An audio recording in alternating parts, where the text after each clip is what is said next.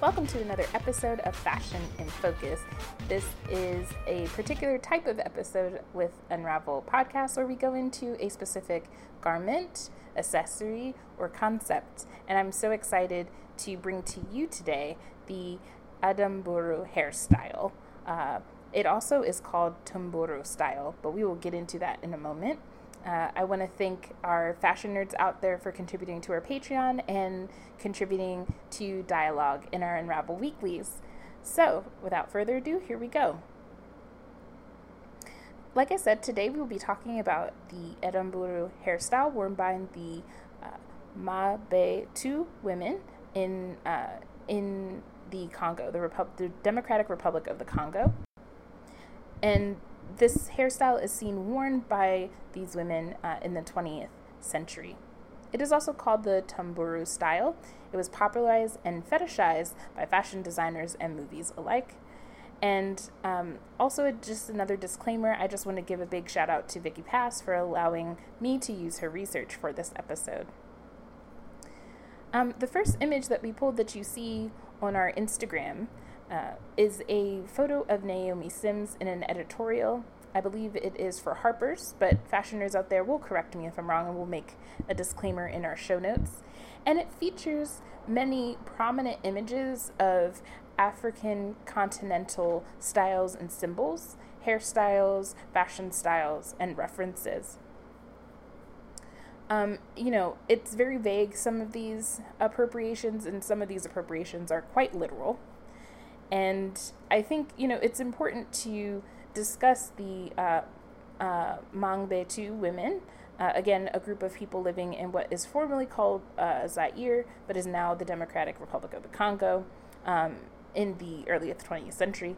And, um, you know, there is a lot of references of this hairstyle in a lot of cultural references, uh, both in Europe and the US. So I think that's important to note, and which uh, kind of was shocking to me. I didn't know about this hairstyle previously. So uh, you all are getting kind of me at the uh, precipice of me doing this research. But again, I just want to reference Vicky Pass's work on this. Um, she's done a significant amount and even did a podcast episode. How is this hairstyle constructed? It is started, and I'm doing this from from images that I uh, looked up. From her name is Tanya Four uh, on the number four on Instagram, and we will be linking her in the show notes as well. Uh, and she shows very detailed images of how it's constructed from start to finish. So first, the hair is braided into a crown shape. Uh, then there is the inclusion of wire to frame out the uh, the image or the the initial image that you see. So a lot of wire is put into several different points into the hairstyle or into the braiding uh, portion of the hair.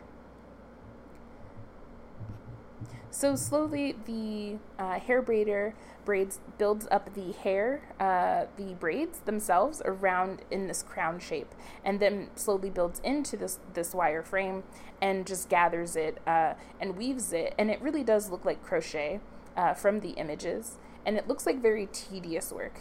It because it is using smaller strands to do if for uh, black folks out there that do micro braids, it's very similar to the length and uh, thickness of the hair that is used to weave into uh, this shape, this crown shape.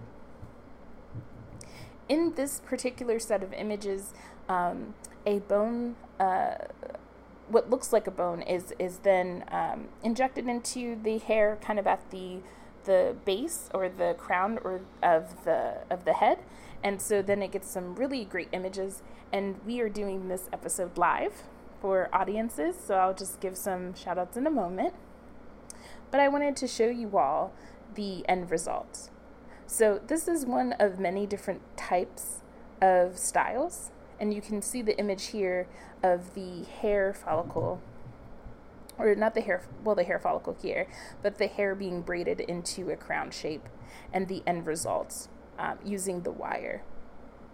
You can also see this wonderful flourish here of the braid added um, at what we call uh, the baby the baby hair level, but obviously for for folks at home um, th- at the front of the head, just to give you that uh, impression of how it's constructed. So, I wanted to get into a little bit uh, Africanism and Orientalism. It is really key to discussing how work like this is appropriated. So, we see um, you know, images similar to this, and I'll, I'll get into a very poignant image that uh, that Vicky, um, you know, highlights in her notes. But something that I'm, I'm quite passionate about um, in discussing and hopefully uh, unfolding here on the podcast is Africanism and Orientalism. Um, Orientalism is defined um, in art history, literature, and cultural studies as an imitation or depiction of aspects of the Eastern world. Uh, I believe his name, his last name, uh, Said, was a, a scholar, uh, a known anthropologist who uh, often took advantage of, of folks from the Asian continent and the um, Indian continent, um, how their cultural culture was portrayed. Uh, and visualized. And a lot of these uh, portrayals uh, in his work uh, carry over for years and centuries.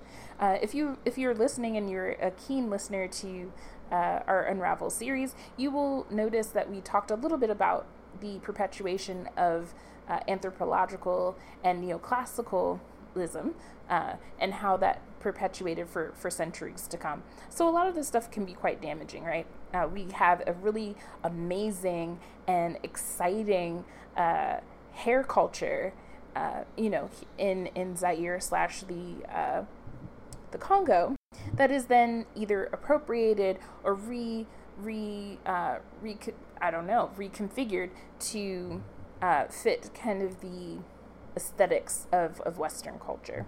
Like I said, this is translated, um, you know, Africanism and Orientalism is translated into the study of African cultures and perpetuates the problem of appropriation and fetishization throughout cultures, especially Western cultures. These, these concepts flooded fashion houses in the 19 teens and 20s. Um, designers and milliners alike, like milliners uh, Madame um, Agnes and Lilly Daché, or uh, designer uh, Paul Poiret, as well as magazines like Vogue, stretched these problematic aesthetics from the teens and 20s into the 40s and 60s. And I have to reference uh, another point of Vicky's research in which she calls into question and calls up, uh, you know, references to both uh, to Africa collections, especially of Yves Saint Laurent, who was particularly interested in this area of study, like obsessed. But also um, Jap- uh, Japanese collections that existed in the 1960s, 70s, and um, in the 80s uh, with Gucci. And I really want to find great uh, archival photos to show you of that, but we um, will stay on task for now and return to uh, Africa and Japanese collections in another episode. The point really is that the uh, Edamburu uh, hairstyle was an inspiration uh, throughout, uh, you know, American culture. Now I'm going to mention Vicky one more time when it comes to the Black Crossing, and I'm going to do my best on the French pronunciation, La Croisée uh, Noire, and it is a non-fiction feature produced by uh, a automobile company and features a car which takes a trip across the African continent. It was directed by Leon uh, Poirier, and it is certainly on my watch list. I am actively looking for it now. So if anybody has access to out there listening, you fashion nerds listening, I would actively love to see a copy, even if that means renting it from uh, a library. And I would just be so interested in um, seeing uh, this full uh, kind of full on because I've seen the poster and this is uh, a poster that Vicky references, um, but I really want to dig into the visuals that are available throughout. Um, and if if the car, you know, the kind of the car as a storytelling vehicle is quite uh, fascinating and also troubling. And seems to come up a lot uh, using kind of a vehicle as a vehicle. Um, it does come up quite a bit. Um, the poster for the movie truly captures the beauty of the hairstyle. However, the beauty is immediately overshadowed by the exaggeration of the features of the wearer. And what I will do is showcase for our live audience a image among many from the poster. So as you can see from the poster, it's quite wordy, but the features are quite exaggerated, we can see here in the silhouette.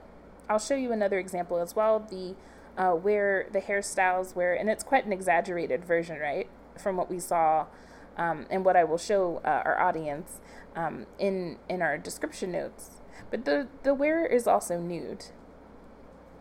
And it's interesting to kind of center a femme figure uh, when really it's it's just one big car ad, right? Like that is a little uh, disingenuous, uh, not just for the ad, but also just thinking about how um, you know we look at the African continent uh, and portray it throughout um, you know throughout the decades, throughout the centuries. The elongation of the features here uh, that you can see here, right, is like hyper real, and that's what makes it problematic, right? um, beyond using a, a fem image of an indigenous person in the space uh, and fetishizing, which we've discussed, the elongation of the features um, kind of takes the cake, right? And so it's important to acknowledge that. In the present day, uh, we have famously seen this work uh, and this hairstyle uh, used in Black Panther, uh, Beyonce's Lemonade visual album, as well as her follow up, uh, Black is King. Uh, Pass again rightfully notes that, quote, many of these instances seem to me to use the style as part of an Afrofuturistic aesthetic. And I think that's important, right? Um, there is a lot that is attributed to uh, vague notions of Egyptian, ancient Egyptian aesthetics and attach attaching that to aliens. And uh, there is a whole franchise called Ancient Aliens that consistently connects aliens to indigenous peoples, not only um, their identity uh, and where they come from, but also uh, the many different uh, architectural and engineering marvels that exist in uh, or throughout the world um, and are continuously being uh, rediscovered and uh, studied, both in the scholarly realm, but also in this more ad hoc alien research realm, right? And so I think it's important to bring that into this discussion. And what where where does this hairstyle uh, fit in the canon of understanding um, an African culture, a African culture, but also in how it has come to represent uh, this monolithic interpretation of what Africa is and, and what African people are. And for those that have been in uh, our most recent Unravel weeklies, you've heard me say multiple times that it is it is I refer to um, African continental culture, right? Because they are not a monolith; they are a continent, and they are made up of multiple, multiple, multiple countries with multiple cultures within individual countries, um, and how they've been affected by uh, arts shifts, cultural shifts, colonialism, social and political um, moments and touch points is is very nuanced and varied, and it's so important to uh, kind of end with that. Again, I want to uh, thank Vicky Pass for being so awesome and uh, letting me share her research. You can go and check her out at Visual Sustenance and uh, read more about uh, more references of where this was used. Um, I also want to thank you all on the live, but also folks listening to us. Um, you all make this worth doing from day to day, from week to week, from month to year to year to year, and it's just it's just thrilling to find new topics and engage with them, uh, and to engage with you all. So this is where I ask for your help. We know times are tough. Uh, we uh, totally can t- totally understand that if you can't contribute to our Patreon, that is totally okay. But we want to give you the link so that you can share it with your friends, colleagues, family, students, and maybe they can contribute, uh, or maybe they can share it. And honestly, uh, at this point in our um, in our tenure here, any support is great support, especially if we get more likes we get more um, offers for uh, ads, etc. So we really appreciate all, all and any support. So if you could go to patreon.com slash unravel podcast for $1 a month, you can get Unravel Weeklies. Our archive, it is there, um, and it is there in perpetuity. You can also get for $5 uh, Unravel After Dark, which is our sexy series. We do that a little less frequently, but it is jam packed as a full episode. It's usually me and Jasmine uh, really getting into the nitty gritty. We have episodes on Helmut Newton, episode on uh, the nipple and the history of the nipple. Uh, I was very excited to research that. I don't know why that is, but it was it was quite incredible. And so again, we really appreciate uh, all your support and uh, how you've been hanging in with us through all of these these shifts that are happening outside of our control within our control and we just we just love and appreciate you all